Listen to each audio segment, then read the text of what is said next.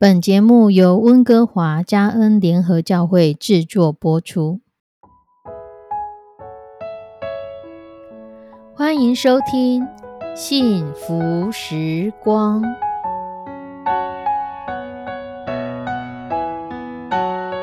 亲爱的弟兄姐妹平安，我是 Judy，很开心今天您收听这个节目。愿我们生命中的每一天都浸泡在上帝的恩典大能中，明白神要在我们生命当中的旨意，从神支取我们身心灵所需的一切养分。人生的道路上有神一路的相伴，这是一件何等幸福的事情呢？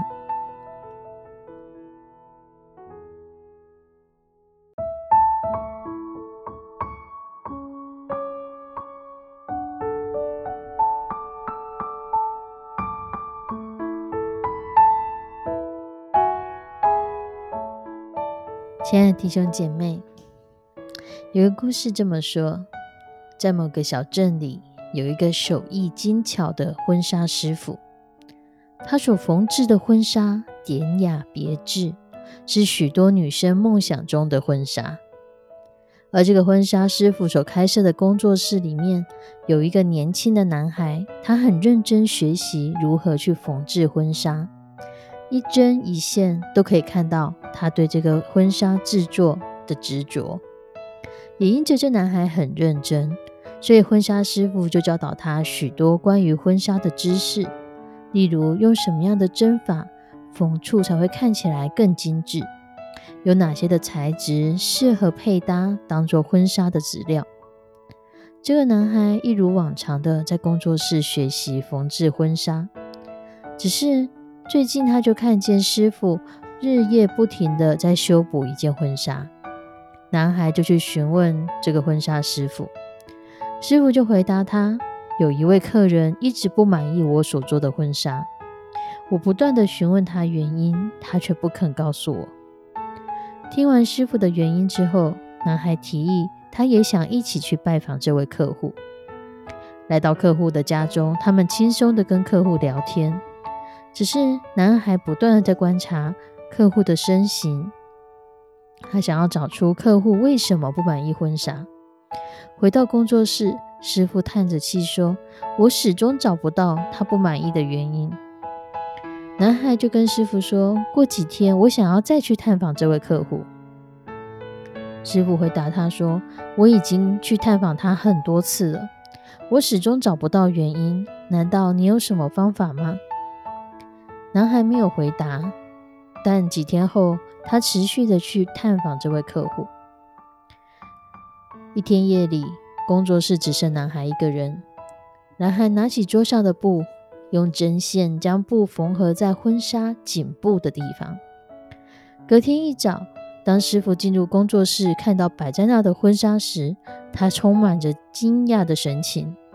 他询问着男孩。你为什么要把颈部的部分缝合起来呢？男孩说：“我每次去看这位客户的时候，他都穿着高领的衣服，不论是早晨或是正中午，无论是夏天或是冬天，他都这么穿。我在想，他应该有什么样的事情，他不想告诉别人，而关键就在颈部的地方。”听完男孩的原因，师傅就带着男孩一起把婚纱送到客户的家中。当客户看到这个婚纱的时候，他感动的落下泪。他说：“其实我的颈部有很严重的烫伤，我一直不想要告诉别人。很感谢你们发现了我的需要。”亲爱的弟兄姐妹，我们永远都不会知道。我们真正的需要，其实神真的比我们还清楚。我们不晓得我们即将面对的是什么，但天父是知道的。神要我们将一切交托他，他必施恩眷顾我们。马太福音第十章三十节，就是你们的头发也都被数过了。当主说我们的头发他都数过，就在告诉我们。神相当的关注你，他很清楚你一切的需要，包括我们的身体、家庭、财务关系以及我们生命的全部。他知道我们身体所面临的疼痛，他清楚我们正在为着家里所需要的财物在担忧。他也看见那让我们讨厌的老板是怎么对待我们的，他也了解你隐藏在心深处的伤痛，他也听见你内心正在为是否可以生孩子所盼望的神机在哭泣着。一个婚纱师傅可以做出一件婚纱，让这个新娘如此感动。而你知道，神其实是更贴心、更只关心你。所有你所关心的事情，神绝对不会忽略。神清清楚楚知道你的一切，他知道困扰你的是什么，知道你的负担是什么。当我们向神来。请求帮助的时候，神全心全意的，就好像全世界只有你一个人一样。因为我们每一个人在神眼中就是如此的独一无二、尊贵、有价值的。神就是看我们为宝为尊，如此的在乎我们。诗篇一百四十七篇，诗人曾经在信仰历程中百感交集。